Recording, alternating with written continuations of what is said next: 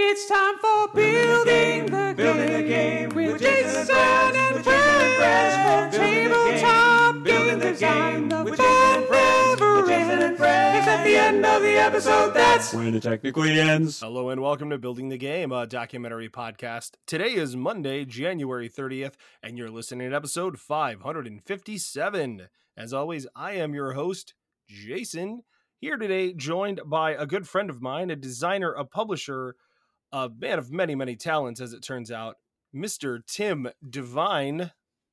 Hey, Tim. Hello. Hello. Thank you for having me back. Yeah, thanks for coming back. And uh also, thanks for plug for the uh Discord. Thanks for joining our weekly Discord chat that we have. It's been good to have you there hanging out with us. Well, it's been fantastic. I've gotten to meet like a bunch of awesome people, but more importantly, like I'm actually learning a lot.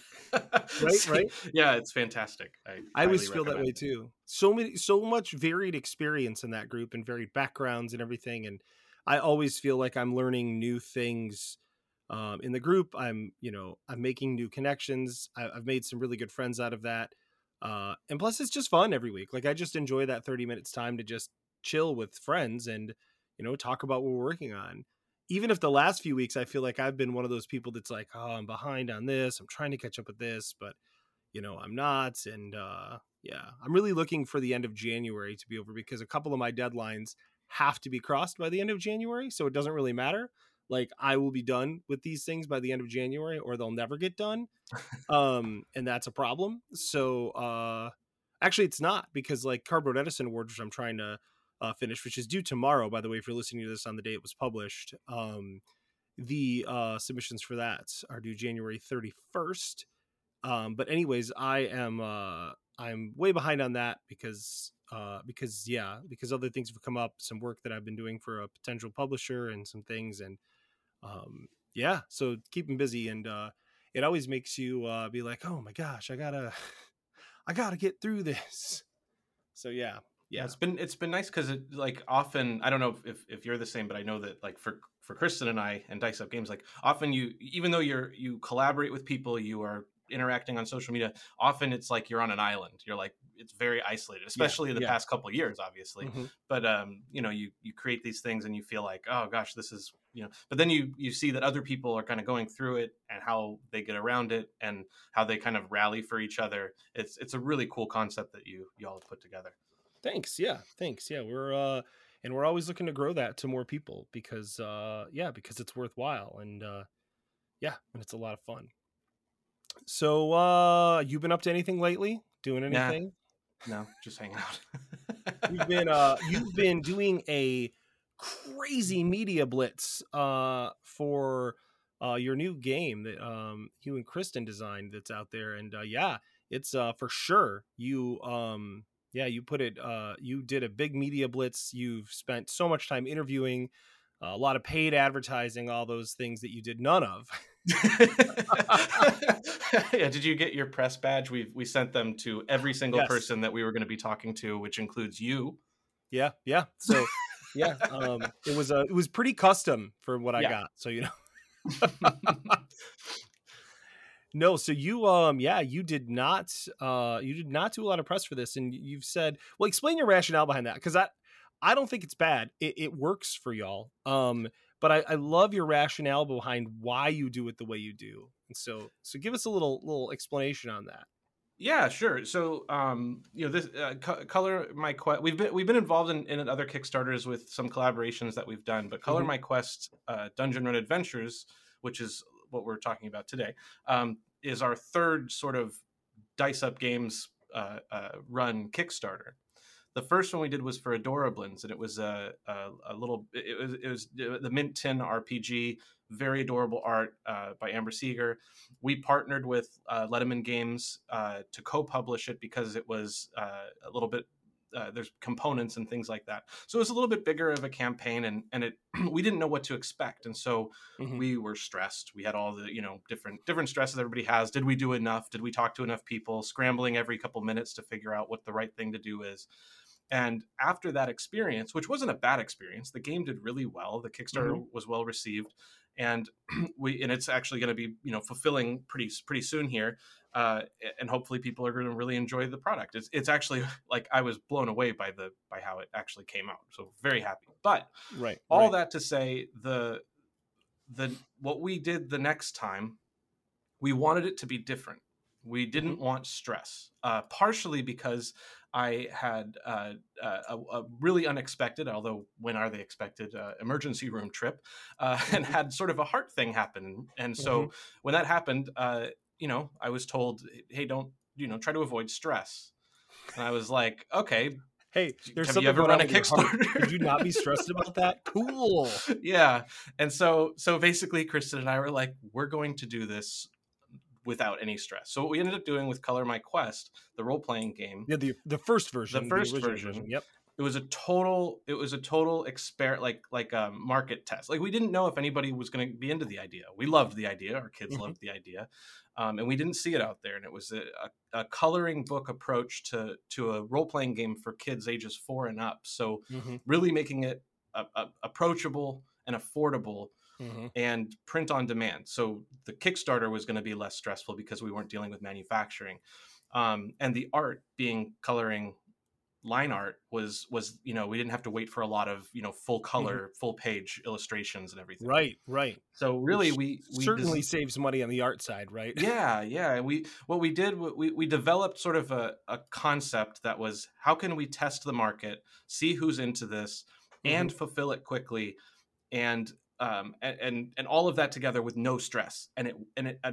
I, kid you not, it worked. Like we we had sure no did. stress. Uh, the the game was pretty well received. The Kickstarter mm-hmm. did well for digital only, mm-hmm. um, and we had such a good response from that that we ended up um, finding a, a, our own method after the Kickstarter to uh, to produce the books. So mm-hmm. we didn't have yeah. a plan of doing physical books up front. That's why we never offered them. Um, but once we saw that people did actually like the idea, we we did you know find our our path to do that. We published seven books in one month. And that just seven? That's not and, even uh, one a day, Tim. Come on. I know. we will That's we'll get not better. even technically we'll, one every two days. We'll get better. So, and yeah, yeah. I'm yeah. yeah. Uh, don't make me do math. Uh, I know. I was trying to do the math, and I was like, "Oh no, I give up." I was gonna make like a statement about that's not even this, and then I was like, "No, I might be wrong. Right. I'm gonna do it." Exactly so anyway we uh c- coming back to the original question mm-hmm. we did w- with this new kickstarter we were we're we're again exploring ways not only to create an, a, a really high quality end product that we're proud of and that we think people are really going to like mm-hmm.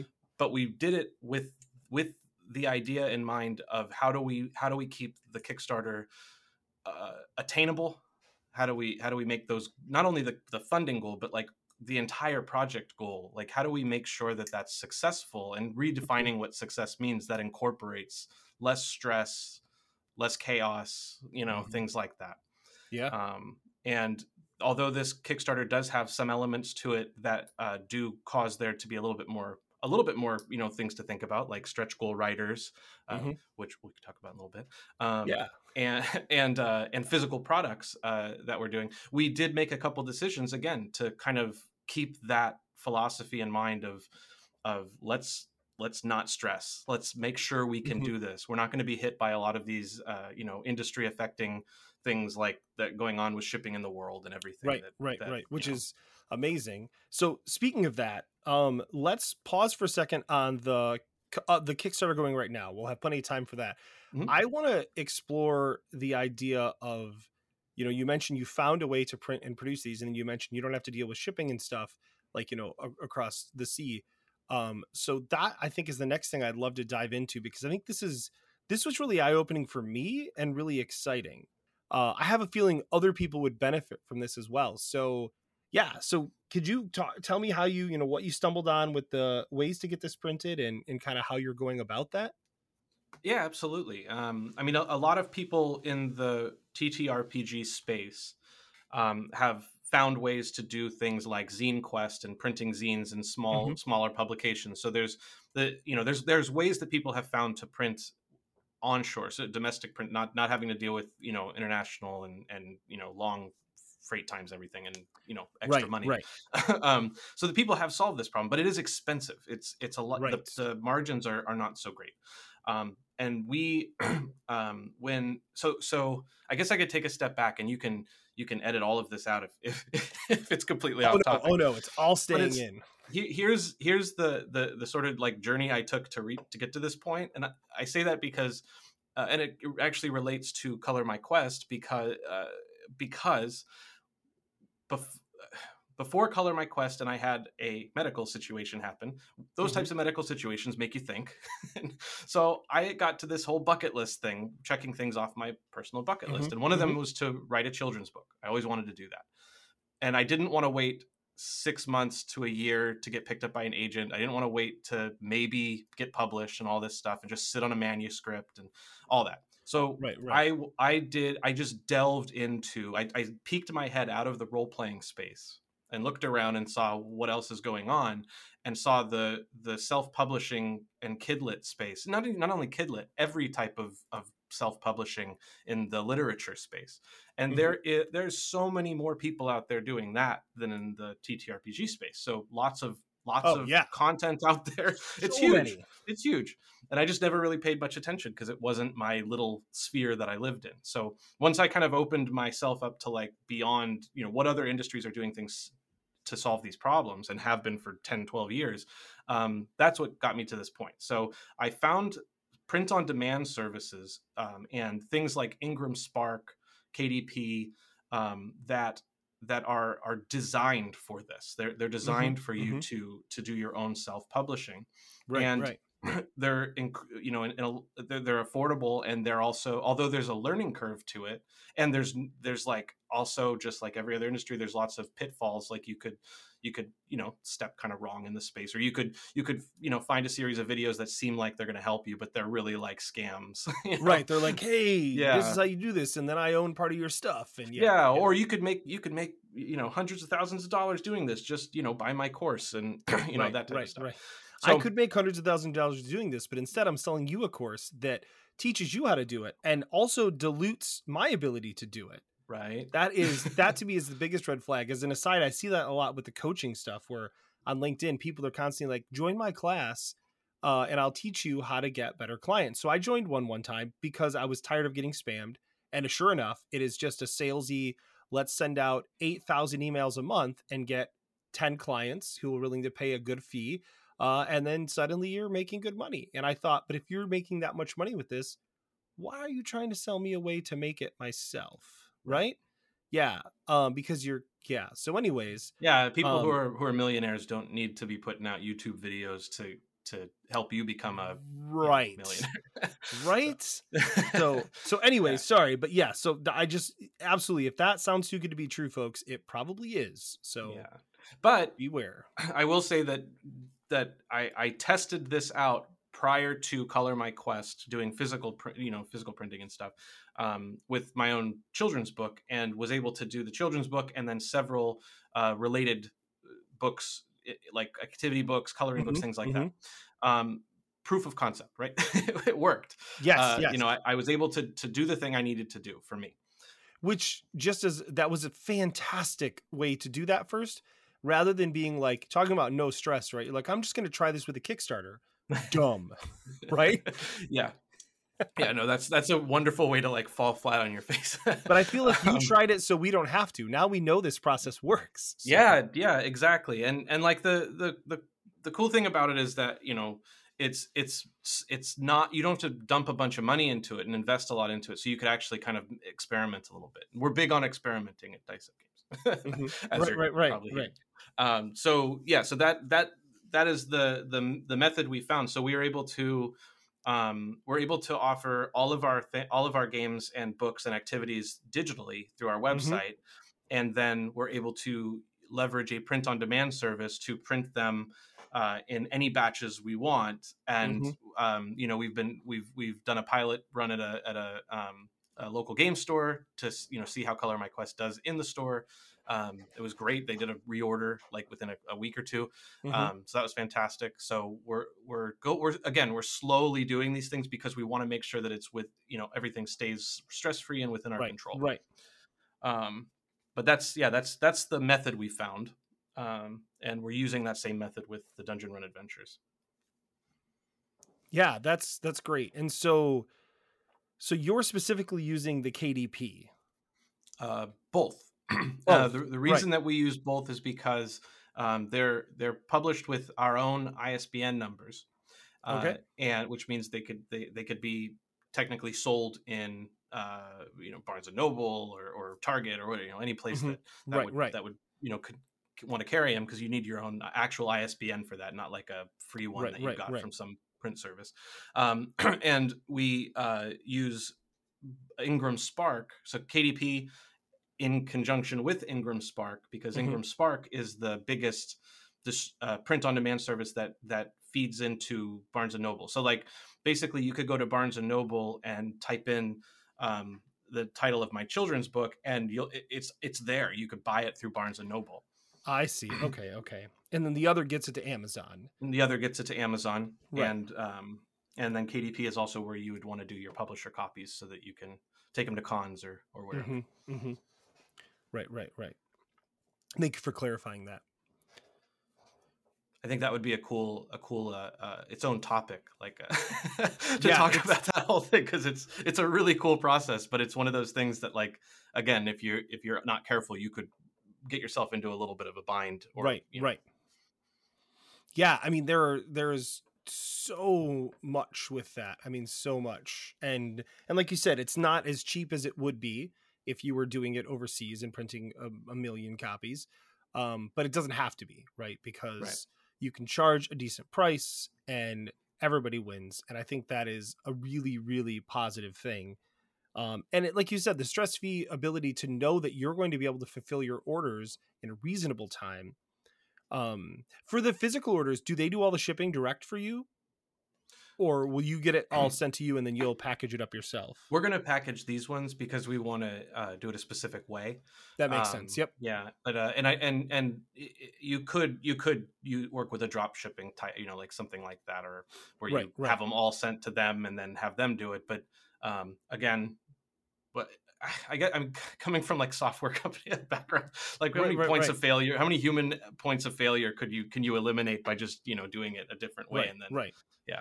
And plus, you know, I mean, I've helped friends uh, ship out Kickstarter pledges and stuff.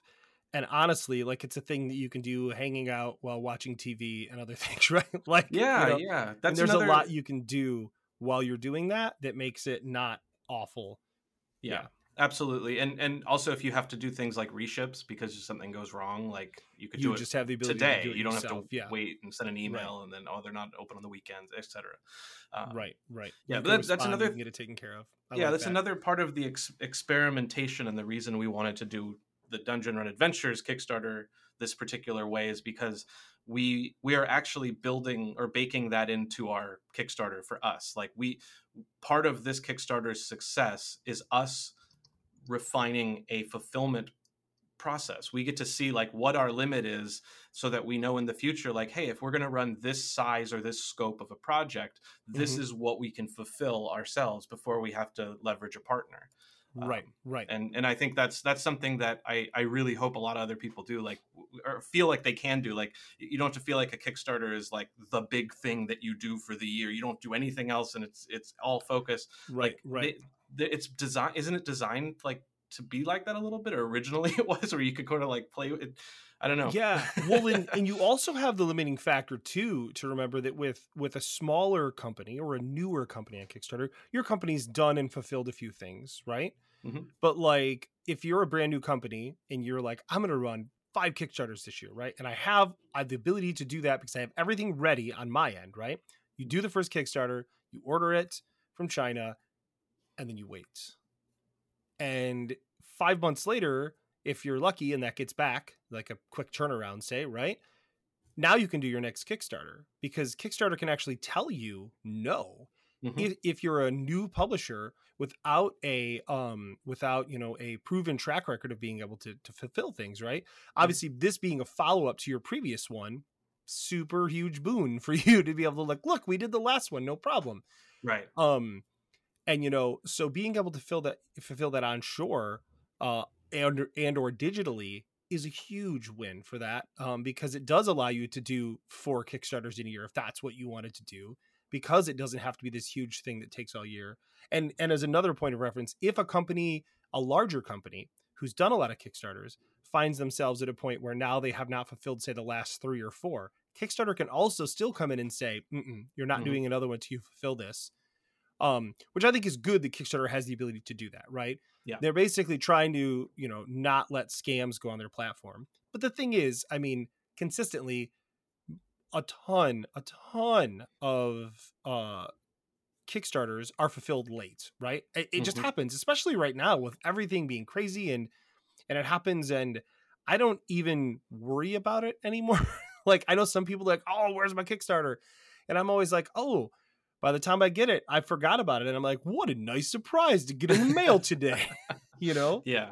Yeah. or No, i'll we- get the email like hey please confirm your shipping address and i'm like sweet this is epic Yeah, exactly. yeah, and we Um, know- we we felt that with the Adorablins because I I was really hoping being our first one that we could really meet that deadline that that kind of you know we Mhm. we we thought what's our aggressive deadline let's go a month after that and say that's Right. our deadline um Right. and do everything get in line but there's just stuff that we you know Right. we even with having a partner who's done this before right like there's just things going on in the world that are different now and so we we felt bad our backers are incredibly supportive and we did the, Mhm. the right the right thing that at least the thing that we saw other people do right we tried to do which is show everybody the pictures of them being done like the Yeah. you know the manufacturing photos the yeah the yeah you know the the, the cool art of, and photos of the of all the things together and be like right know, right. You're showing you're saying listen hey these these are running behind. We're, we're sorry. We we can't make them go faster than they can right? i mean there's logistical hoops you have to jump through.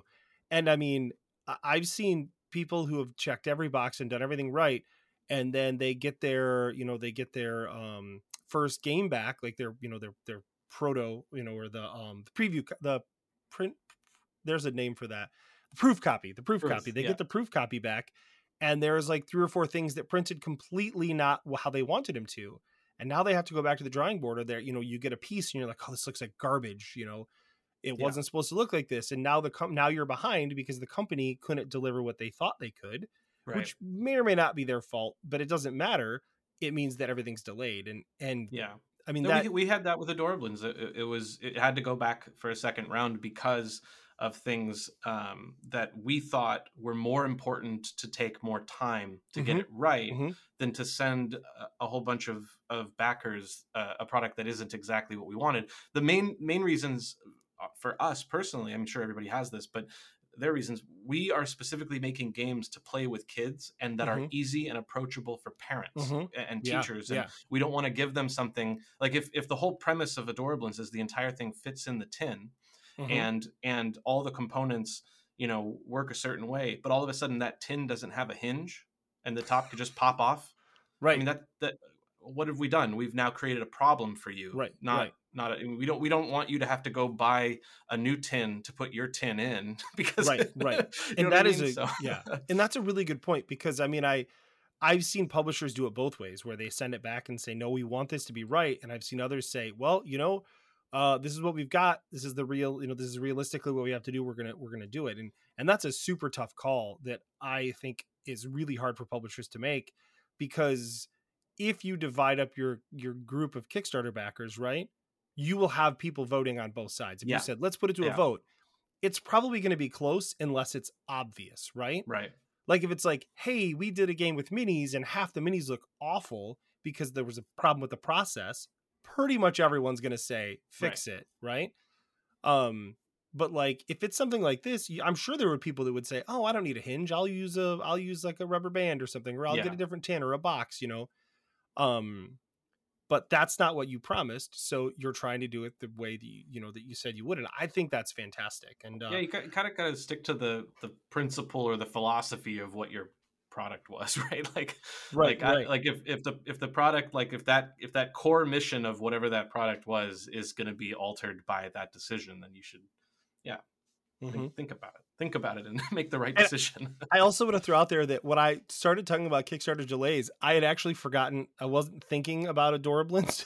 I just brought it up because I think it's you know it's a huge selling point to how you're doing this stuff. And and when I think about doing short run Kickstarters for myself, where it's you know little games or you know I'm really interested in the idea of doing a journal game or two this year Mhm. via Kickstarter, and I wanted to last year and I, I didn't, and this year I'm pushing really hard to do that. Um, you know, that is really exciting to me because it's it's doable right that way Mhm. it's doable to do you know one you know i could i could wait six months and then within you know three months launch two of them and have fulfilled it likely uh and that makes me feel a lot better and a lot less rushed and it makes it not this whole year is going to be spent doing this one thing you know like you said Yeah. so so i'm pretty i'm pretty stoked about that for myself as well and uh yeah so no, that's great. I'm excited. You've taught this. us a lot, and it is appreciated. yeah, happy to. So, okay, well let's um let's spend some time talking about um about actually uh Dungeon Run Adventures. I almost said Color Run Adventures, but Color Um, Run Adventures. Just making a couple notes here. I'm trying- the next version, coming Color Run Adventures. coming in February. it's January Um, by right now. Whoever's yeah, listening yeah. to this, I would believe you like otherwise that joke wouldn't land. you literally you literally one day when you first went to do color my quest you were like ah we're thinking about doing this surprise kickstarter thing and i don't know and when you first told me i'll be honest i didn't tell you at the time but i was like oh what are you guys doing? What are y'all doing? This sounds scary. And then you were like here's what we have and you showed me everything and i was like wait what, what? Like this is so much stuff. Like you didn't just come up with this. Like this is amazing. And that was for the original and this has more content than that but i was Yeah. like in fact, what you saw, what you saw originally was uh, closer in concept to what we're doing with Dungeon Run Adventures, right right. because you saw it, the we made we the everything that we came up with in and through uh, it was partially a bout of insomnia, um, and and then partially just a sprint of work um, to prove the concept. But uh, Mhm. we originally it, it was going to be more of a kid uh not really a role playing game it was going to be a role playing game and a uh like a roll and move kind of a, a, a Mhm, thing mhm. dungeon crawl but um right so anyway we, we we released them in reverse order because we figured to keep it low stress why don't we stick with our wheelhouse we we make role playing games and so right right um we didn't want to go through like you know the rounds and rounds of testing that it would take to prove out a a, a more board gamey type type thing Mhm, but mhm. anyway back Yep. to yeah yeah no for sure and um so so yeah now you've come up with this uh, much bigger thing. Um got away from me a little bit. Yeah like when one of the things that that was amazing to me is so when this is on kickstarter now color my quest dungeon run adventures was looking through i was like there is so much content that you put in here. Um like like head spinning amount of content in a positive way where you've just got a lot a lot of stuff. So talk about that talk about how it got away from you and you made a lot of well first you know first let's um give a nice overview of of exactly what it is so that um Sure. we can uh make sure everybody understands Yeah. So anybody not familiar, Color My Quest, the role playing game, uh, is a uh, what we call a, a, color and cut fantasy role playing game for for families and, and kids ages four and up.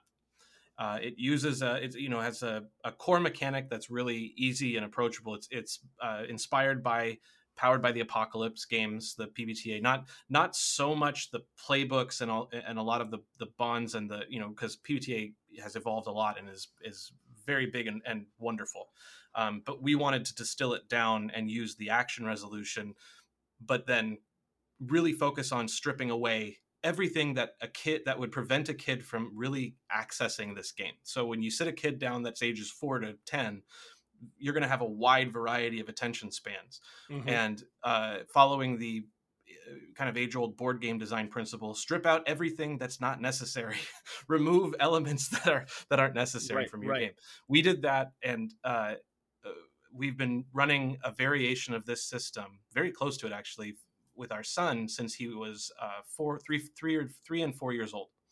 Um, and we didn't do it thinking we were going to ever publish it, by the way. Um, but we we um, we developed it for that reason. Our son's nine now and runs this game for his four year old sister um, without an issue. And the game, the Color My Quest, incorporates. It's sort of like they they're meant to look like coloring books. They have a very adorable, but like kind of cool, adorable uh, JRPG inspired uh, line art characters that you can cut out and color. Character sheets are very simple and uh, one half sheet per character, and have elements to it that are like your resources, like hero points and abilities that you can cut and fold back rather than having a bunch of loose bits of components all over the right, place. Right, right. Um, so we really put a lot of thought and effort into how how to create a game that is accessible uh, approachable for kids, but also like parents would really buy into it. Like it's got to Mm-hmm, help something, right? Because like parents, when it comes to parents, you're you're not just asking them to invest their money. You're you're asking them to invest their time in learning it, their time Right. in teaching it, Right. and their time marketing it to their kids to get it back to the table. All of those Right. things are things that we do as parents, where uh, teachers, therapists, whomever's running running games with kids. right. I mean, not it's not. just the money. Yeah, it's not. I bought you a toy. Go play with it. It's I bought you a toy, and now it's an experience we're gonna have together. So that was the premise behind Color My Quest. It was it was well received, and we see we, we've seen kids really enjoying it. We have a core role playing game. Each book is ninety two pages. Each book is like eight and a half by eleven. You know, standard coloring book size. Yeah. Really heavy, nice gloss cover, in in full color. And then the interior is all black and white and meant to be used. It's not meant to be like you know preserved like some of our, you know, uh, tomes. These fancy adult role playing, you know, grown up role playing books Mhm, that are just really full of big big art and everything that you you keep little kids and their sticky hands away from. This is meant to be used. It's meant to be used because we have free printables on our website that you could reprint if they want to play it. And it's worth Mhm. it because if they want to play it, that means they're taking more time to do something like this and it's Right. worth pr- reprinting if you need to. Um, Absolutely, in our opinion, I don't want to tell you what, what to do, but I um, agree. yeah jason agrees so it's definitely right um anyway that's the and the the the core game is is the main book. The uh six other books that are published that and that book is available and published. Um, the six books that are also available and published three of them are adventures. So each one has its own pre-written adventure um, that are e- they're easy to to kind of take a kid Mhm. through. Half the book is the adventure and and cutouts for characters and maps and locations and baddies and all that stuff um, and half of the book is like coloring pages with the characters inspired by with Right, backgrounds inspired by that that setting and the whole purpose there is each adventure book is both activity book and adventure so Right, it gives right. you more to do so uh, Right, uh, right. it- our thought is a kid can play the game with you at home you get really excited about it time to go to the restaurant with the family the kid can take the book with him and color at the table with your book instead of coloring with whatever piece, you know menu that the the restaurant offers them to color with. Mhm, bring your own adventure to the restaurant. Um, yeah so that's color my quest. Um, dungeon run adventures is our way of introducing kids to gmless role-playing games. And mhm. it's also at the same time our way of allowing parents teachers older kids to step away from the game as the Mhm. facilitator um, so that the kids who have been playing color my quest could do a dungeon run without needing a facilitator so Right, the parent right. can step away and make dinner is essentially what we're what we have right there. right the, the name y- something just occurred to me like so the name dungeon run adventures it has a dual meaning was that intended like or am i just making the dual meaning up uh, What do you mean? on the fly so like there's dungeon run like we're going on a dungeon run right Mhm. right it's a dungeon run adventure was that the purpose of the name because the other thing that pops into my head is that it's a dungeon run adventure as in the the dungeon is running the adventure. It's the engine? you I, you know Yeah. what? I, I honestly haven't thought of that, and so please edit all this out and uh, You'd be like, oh yeah, mhm, yep, I'd like to point out that no, that's actually really really interesting, and I can't wait to tell Kristen. right. no, because it is. It, it it's actually it's run by the dungeon, and uh, and I and I love that sentence that you just Right, created. for it. It's, right. Mm. it's it's run by the dungeon. Right. Um, yeah, this is I don't do marketing, so I, and honestly, I just I tend to misunderstand things, so I, I just well that was a, that was a happy misunderstanding. But it is happens, it is it is run by the dungeon, and it's it's the dungeon run adventures are uh, not only GMless, but they involve a map. So anyone who's looking at the Kickstarter will see it a big one of the maps big front and center, um, and uh, it uh, it uses sort of um, it it use I don't know if I should say this actually, Jason. I'm stepping out of the we can always podcast for a second. so one of the design challenges for Dungeon Run Adventures um, was to make it GMless, and the way that we wanted to approach that was by using a board game uh, approach for the pacing of the game, for the structure, the bones of the game. And we looked at uh, our favorite family board games, like as kids and stuff like that, and you end up with things like um, Candyland and and Mhm. you know uh, uh, uh, Trouble, Sorry, and and and Chutes and Ladders. or snakes and ladders and snakes and ladders is like one of the oldest games ever invented like it's it's been around forever in some way Mhm. shape or form oh, absolutely, absolutely. But and I and because it's been around in some shape or form for that long, I don't think I'm offending anybody when I say it's probably the most boring, uh, aside from maybe Candyland. Except Candyland had cards, which was a little bit interesting, and Mhm. standees and stuff. Uh, well, I guess chutes and ladders too, but so snakes and ladders didn't like. There's nothing you can do to influence your success in that game, and so really, true, it's it's just a matter of seeing where you land and seeing who gets there first or or what there's no there's nothing you so so what it what what ended up happening was when we were kind of looking at other games as inspiration that can be Mhm. familiar enough to kids and parents to get them started or grandparents you know never role played never you know th- their their thought is i'm going to play a game with a kid it's going to be cards or it's going to be candyland you know Mhm. like so we wanted that but what ended up happening is with looking at chutes and ladders i was like god i remember how boring this game was and then i then it became a design challenge how do I make chutes? And, and I put color my quest aside and I was like what would be more interesting for for chutes and ladders what would make this more and then it eventually Right. merged together where it was like what if and then Dungeon Run Adventures was born. Because right. it's you're going through and if you think about snakes and ladders chutes and ladders whatever you call it um, when you land on a ladder or a chute you follow it. You do it because it says to well we're Right. using those as our as our triggers for a challenge so you you move through the map and when you land on one of those spaces if you do um, then it triggers a challenge that you have a prompt Right. for that you read out loud Right. you use color my quest rules to see how that challenge goes and then you right. narrate what it looks like Mm-hmm.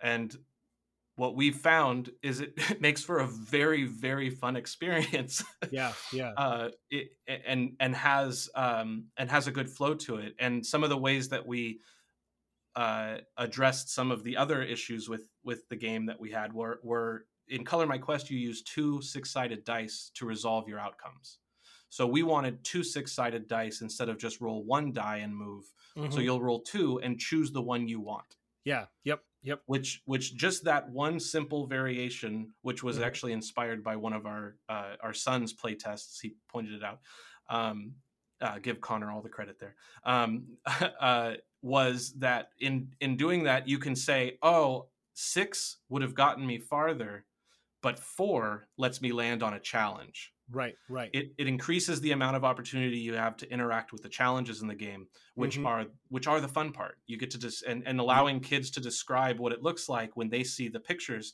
like the one of the maps that's on the cover is a uh, sort of a, a jungle cave so you're inside a cave it's a jungly interior and one of the opportunities as we call them it's obstacles and opportunities one of the opportunities is this log that fell in the in between two paths and it looks like it's leading up to the one above it so if Mhm. you land on that space you get to read it out loud and it'll say something like oh no uh, or it'll say something like oh cool there's a, a tree here um, maybe i can get up it if i'm careful but it looks kind of slippery uh, and then the the you know the player will roll the dice they'll use their color my quest character their skill they'll they'll follow the, the those rules, which are pretty simple.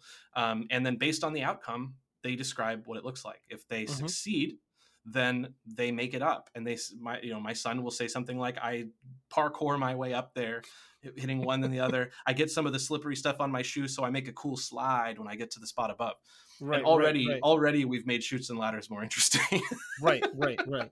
Doesn't take Um, much. yeah and then and then or or you know if they fail if which we say you get stuck um Mhm. and you, you know oh you get stuck it didn't work the way you wanted uh you earn a hero point because you always learn a lesson right Yep. um, yep. we don't tell the kids that they hate lessons but the the you know you get a hero point which is a resource for the game and you follow the rules which will say something like um, oh no it was too slippery you know something like that and you have to describe what it looked like when you fell backwards and then you go back one space or two spaces something like Mhm. that Right. Right. so that's like in a nutshell the the core of what dungeon run adventures are there's also baddies so the little character little standees for the the monsters in our in the color my quest game will provide those in standee form that you can cut out and fold into little tents uh, and you you'll place four of them or three of them in a treasure chest on the map too uh, when you get to those you have to stop and face that as a challenge and if you get Yep, stuck yep. they they bump you back a, a number of spaces if you Mhm. overcome it you take it off the board and and you you know that now that obstacle's gone um Right, uh, right.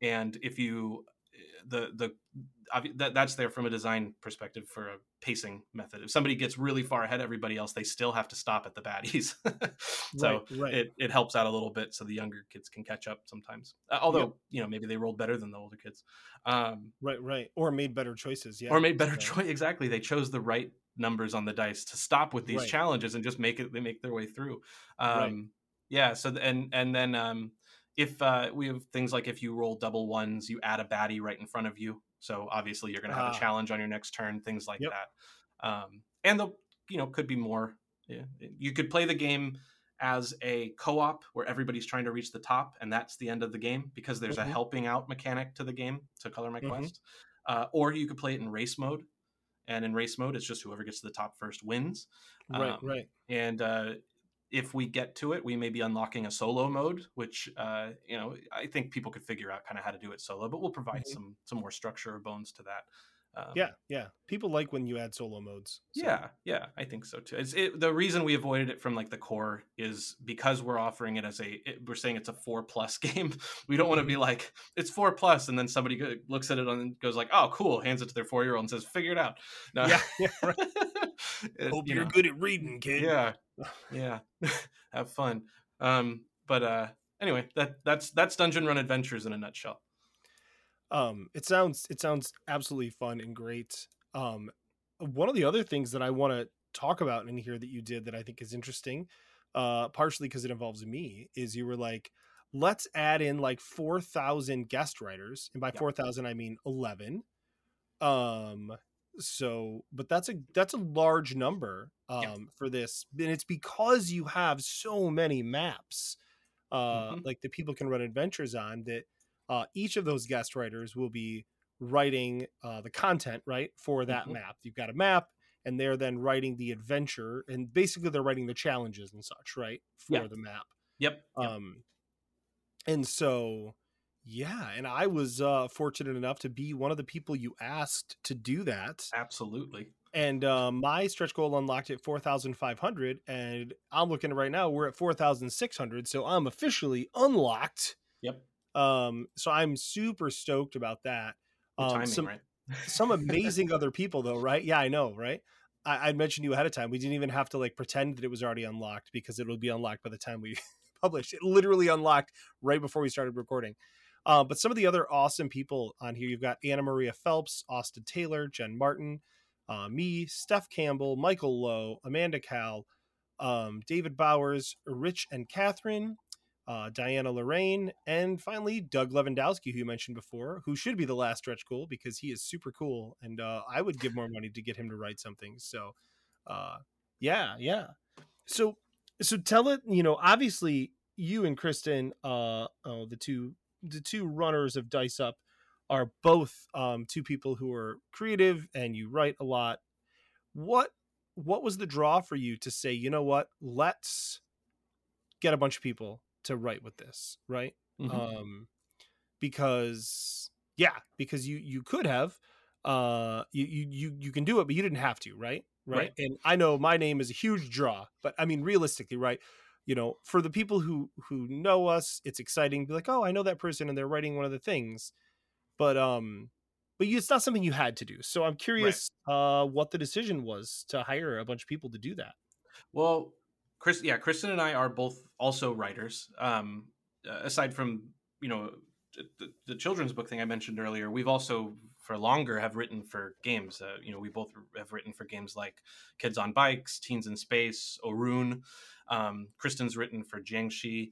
Uh, and Mhm, th- mhm. we're both writing for home. It- It's like we, we we it's it's in this space a lot of times when you're creating there's a lot of crossover collaborations with other with you know with other games and it's really great and the, the philosophy there is like get more voices to give more variation to players Mhm. um, that's if that if that was our principle in looking at our design challenge of making the game less boring uh, the, the the board gaming elements of it less boring uh, wouldn't that also follow through to these adventures and prompts so um, Right, although right, i consider makes sense. myself an okay writer i don't think that it, that it would have been a good idea for one person to write all of them um, Right, right. so we are very uh, fortunate and and to have been able to meet and and have previously worked with all of these people um, in some capacity or another.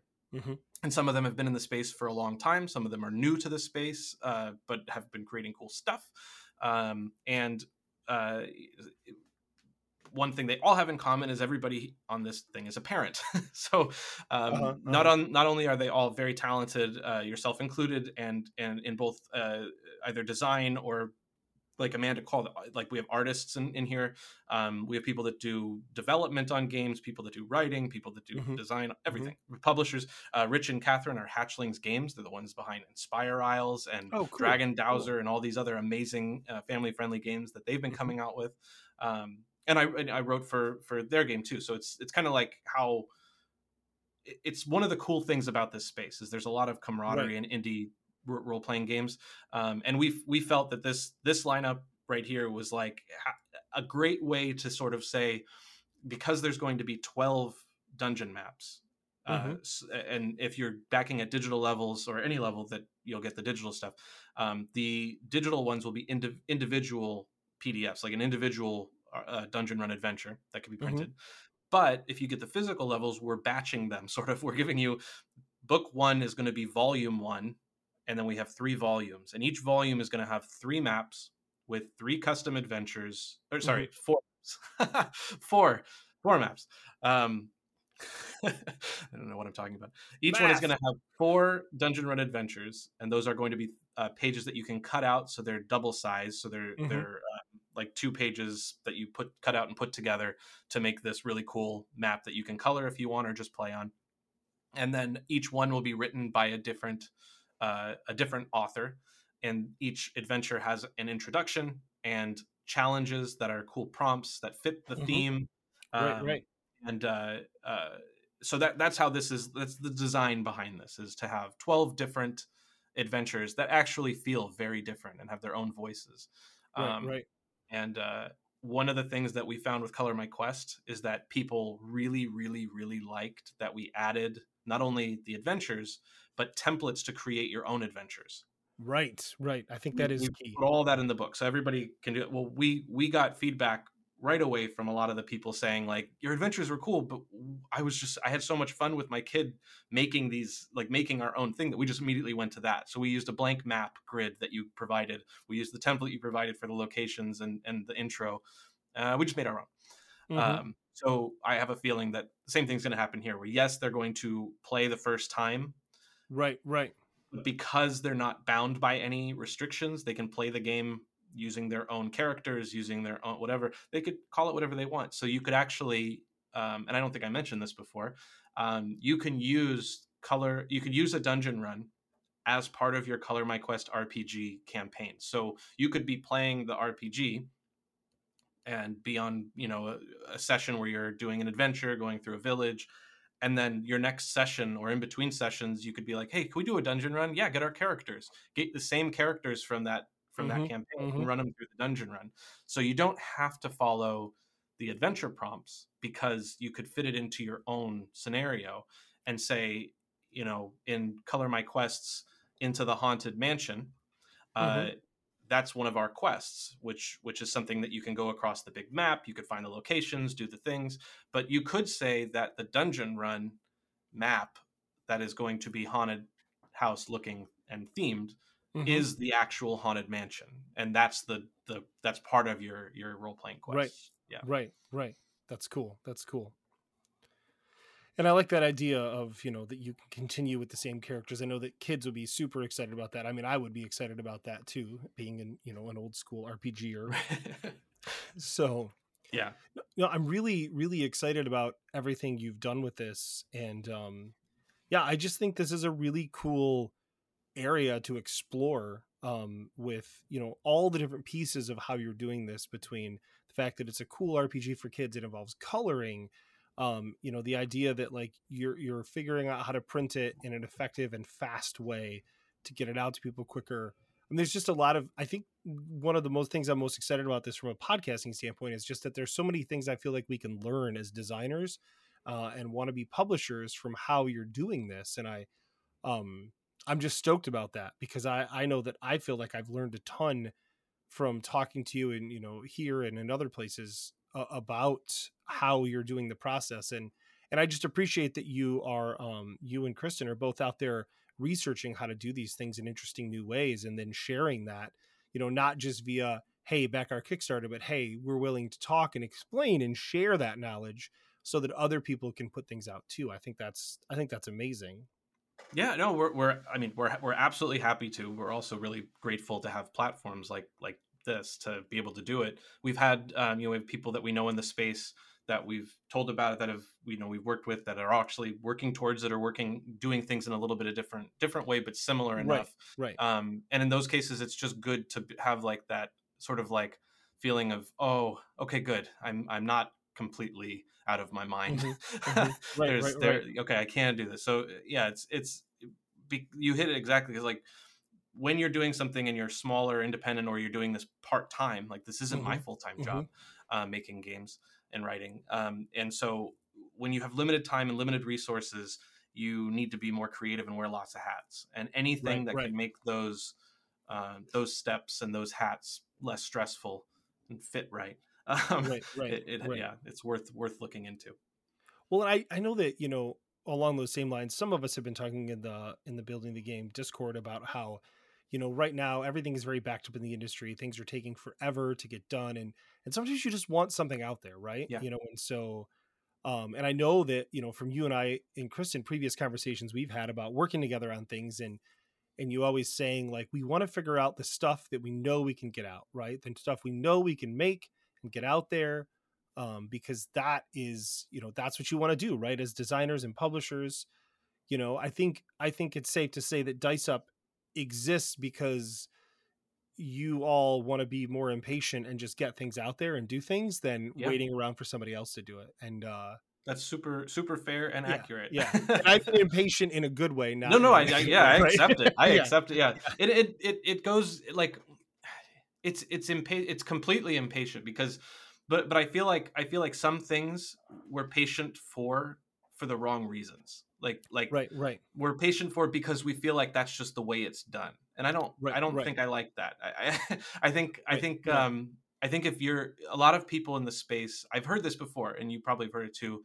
A lot of people's goals really boils down to I just really want to hold it in my hands, my finished thing that I worked Mhm, on that I mhm. made, and I'd love to see it on a shelf at a store, right right? right and I'd I love I mean I, I don't I, I'd love to be able to like talk to some people that have that type of mentality with their goals and be like that's attainable yourself like that's right you know what I mean like right. it's and- actually more attainable yourself yeah in a in a reasonable time frame than it is not right? Exactly someone else. exactly but because because you might not you might be in that mindset of of what is the traditional way what is the business standard what is the this what you know you'll you'll miss that and you'll be like oh okay well what i really want is to hold it in my hands to see it on a shelf to be able to buy it for a birthday present as a, for a friend that's what i really want and you pitch it to publishers Mhm. well uh, that could go great. It really could, but it also could take a very long time or Right, get right. shelved or or not get Right, picked up. So like really identifying what your goals are is really really important because then you can kind of cut out a whole bunch of things that you don't have to do Mhm. and still have a product that could be sold at Barnes and Noble, by the way. right right that is pretty epic you know what i i mean i speak from experience i've had games with publishers for over a year more than once that have ended up never getting published and that's a Mm. bummer right um that said i mean i think some things are worth waiting for if you're working with Absolutely. a publisher you know I, there's two publishers right now that i'm working with where i am i know it's going to take a while but i'm okay with that right but there's other there's other games where i'm like i don't want to wait two three years to get this out i just want to do this i want to do this myself and get it out there get it in people's hands you know for me it's i love seeing stuff on store shelves i won't lie but Mhm. you know for me it's getting that holding it in my hand but then also seeing other people playing it enjoying it that's huge to me you know that's what i really want out of games is that people find it play it enjoy it um you know that's something i celebrate Yeah. um yeah yeah Absolutely. Well, hey, this is uh this is super cool. Um I'm I'm so excited for this Kickstarter. I hope it does really well. I'm glad it's off to a good start already. I mean, the most important thing was you unlocked my stretch goal. That was Yeah. the thing I was most worried about. Well, I'm going No. back to bed now. I mean, you are uh you're on a roll with this. I think that you're in the right space to you know to keep moving this forward and um yeah, I think I think you'll unlock all those stretch goals no problem, considering it's only day 2. And um so yeah, if if you're interested uh listeners in getting out there and finding it, uh it's going to be out there for another 21 days. Uh it'll end February 17th. Um so check that out because I I I think it's I think it's really cool what they're doing and uh and I think if you've got kids especially you're going to really enjoy it. And some of our listeners I know already uh backed uh the original Color My Quest and have been really excited about it. So Watch the Um, video because I put I, I- put that together myself and and I want to know eh, feedback if anybody has anything Right, they want right. to say. I enjoyed it very much. I enjoyed the video very much. Um it was a lot of fun. It was And it fun. It felt was fun to put together. watching it, so yeah. Um all right. Well, um thank you Tim for coming on and hanging out with me. I appreciate it. It's always good to chat. Thank you for having me. Always a pleasure. Yeah. And listeners, if you want to get in touch with us, you can, of course, go to building the game podcast. Uh. You can also email us to building the game podcast at gmail.com. At our website, you can find a link to that Discord we might have mentioned once or twice. Uh, if you want to find us on Twitter, we are at podcastbtg, at JA Slingerland. Tim is at GM Tim D, and of course at Dice Up Games. And uh, Tim's partner uh, and co-designer and co-owner of Dice Up Games is uh, at Kristen is no Jedi, uh, and Kristen is also super awesome. So you should follow Agreed. her too. Um, yeah, well, you, yeah, I hope you agree. Did you get that? Make sure that soundbite goes clear enough. I agreed. You can edit that back in. Oh, uh, so um, but uh, listeners, we hope you come back again next week. But until next time, good night. Good night. Building the game, building the game with Jason and friends, with Jason and friends. Building the game, building the game with Jason and friends, with Jason and friends. The end of the episode, that's When it technically ends.